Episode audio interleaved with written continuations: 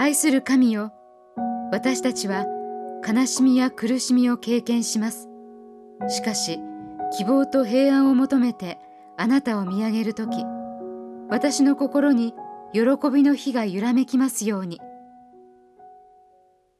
デイリーブレッドから今日の励ましのメッセージです。今日の聖書の御言葉そのため喜びの叫び声と民の泣き声を誰も区別できなかった。民が大声を上げて叫んだので、その声は遠いところまで聞こえた。絵面記三章十三節近しい人を1ヶ月の間に3人も亡くしアンジェラの家族は悲しみに暮れていました老いが突然亡くなった後アンジェラと2人の姉妹は3日間台所の食卓にじっと座っていました。動いたのは骨壺を買い宅配の食事をし葬儀に参列した時だけです。しかし死を悼む間喜びに浸る時間もありました。それは末の妹のお腹で順調に育つ新しい命の超音波写真を見た時でした。アンジェラは当時旧約聖書の絵面記から慰められました。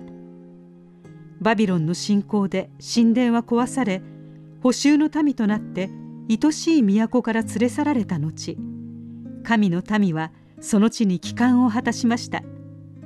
そして神殿が再建されエズラは神を喜びたたえる声を聞きました。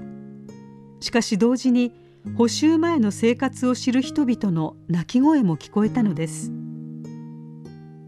アンジェラを特に慰めたのは喜びの叫び声と民の泣き声を誰も区別できなかったという御言葉です。悲嘆に暮れる時でさえ喜びが姿を見せることもあると知ったのです。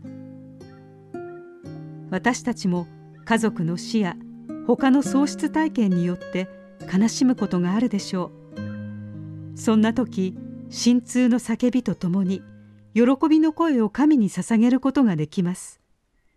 神は私たちの声を聞き抱きしめてくださるのですから。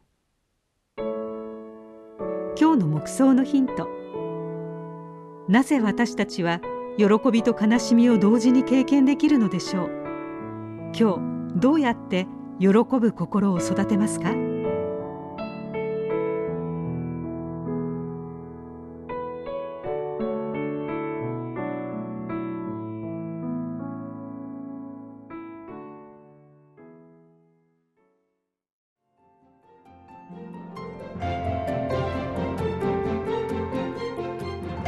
今日のお話いかがでしたか？